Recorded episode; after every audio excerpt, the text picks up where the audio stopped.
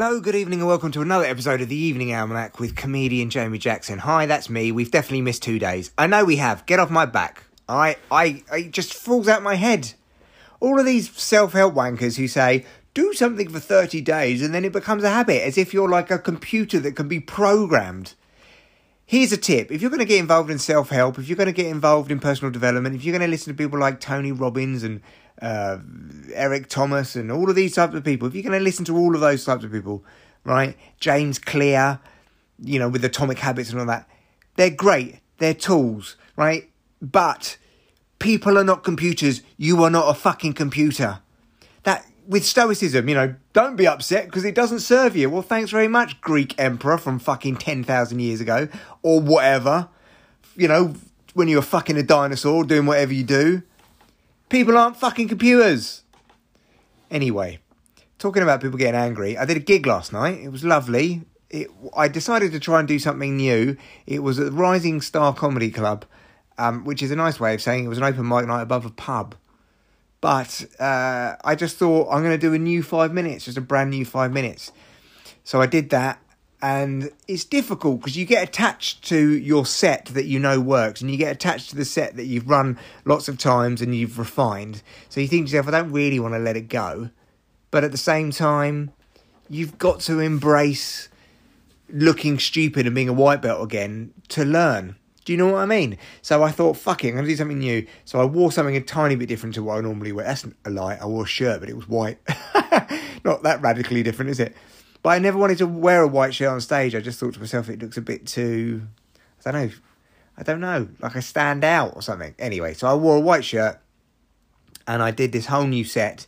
And it wasn't awful, actually. It went all right. I think I'm at the stage where I can kind of work with material, even if it's brand new, and it not be 100% terrible. I'm not saying I'm a comedian of any fucking skill, but I'm just saying after, you know, this is kind of wading into my fourth year of it, you can't help but learn. So that was all good. Anyway, the reason why I talk about being angry is because my mate Ian came along as my bringer. Thank you very much. But he is a man who does not handle stress particularly well. And he is going through a very stressful situation. He's losing his job because of a mass redundancy thing going on. He is having to sell his mum's house in Scotland at the moment, and he lives in England, in London. And he's also getting married. He's arranging a marriage, and the marriage is all abroad. So he doesn't handle stress anyway, and he's got all of these things compounding his emotions. And last night I said to him, we walked out of the place and we were just having a chat as we were crossing the road on a hot summer's night. And I was like, yeah, thanks for coming and all that. And I said, I've just got one question about the ushers' outfits. And he went fucking ballistic, screaming in the street. It's fucking done. They're in a box. It's all the stuff in Moss Bros. It's in a box. And I was like, yeah, but you didn't tell me what it was. And he's like, it's fucking done. It's okay, whatever. And I was like, right, okay, look, you've done me a nice thing and you're very stressed and you're a mate, so don't worry about it. See you later. Thanks for ruining the vibe of the night, but see you later. So I just, you know, left it. But he's a man on the edge.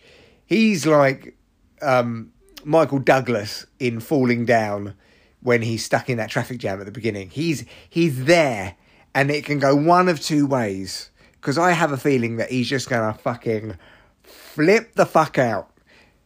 Now, when we arrive in Greece, this is where the holiday is. This is why I've been getting, you know, doing my road to Athens diet and all of that.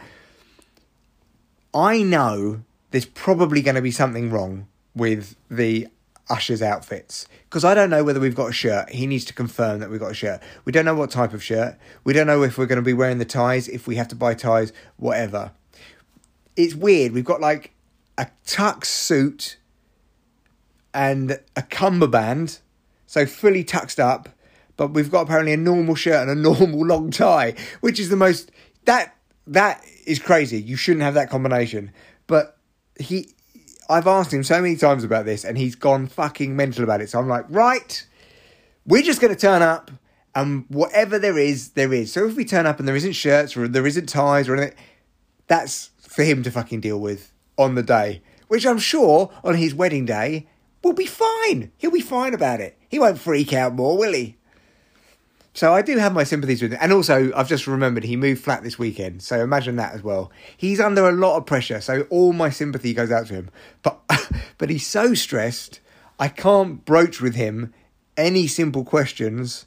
So we're all now just operating on guesswork. And what I'm worried about is if it goes wrong, he will blame me. So I've already made it clear to people. These are the text messages I've sent him. These are the things I've said to him. These are the answers I've got. I can't do any more. So if anyone else wants to find out, they can find out. But essentially, I'm going to Greece with an extra fucking tuxedo shirt and a bow tie and all of those things just in case, you know, things change. Because it could fucking change. Weddings are stressful. They are very stressful. And he's a very stressful man. So, yeah. But, it gave me a little bit of PTSD because that was my upbringing. You're having a nice time. And then my dad just explodes with fucking rage and anger. Kicks something, smashes something, gets pissed, something like that. He was always there to ruin a day.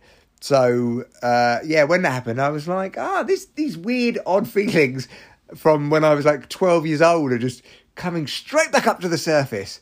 That kind of duplicitousness of having a nice time, then suddenly someone's screaming at you and everything's your fault. Yeah, so thanks for pushing me back into therapy, is what I'm saying to Ian. No, he's going through a lot. And if you listen to this, he doesn't listen to this. He's so untechnological, he wouldn't... I don't even know whether he can listen to a podcast. So there's no danger of him listening to this. And he's one of my best mates.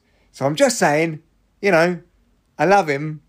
But when you have best mates, you also know how they are totally flawed. And this is one of his flaws. Super levels of stress and screaming and shouting. So sorry I missed a couple of days. If you like the podcast, share it about. Who doesn't want to hear stories about my mate that you don't know being angry? I know I do. See you on the next pod.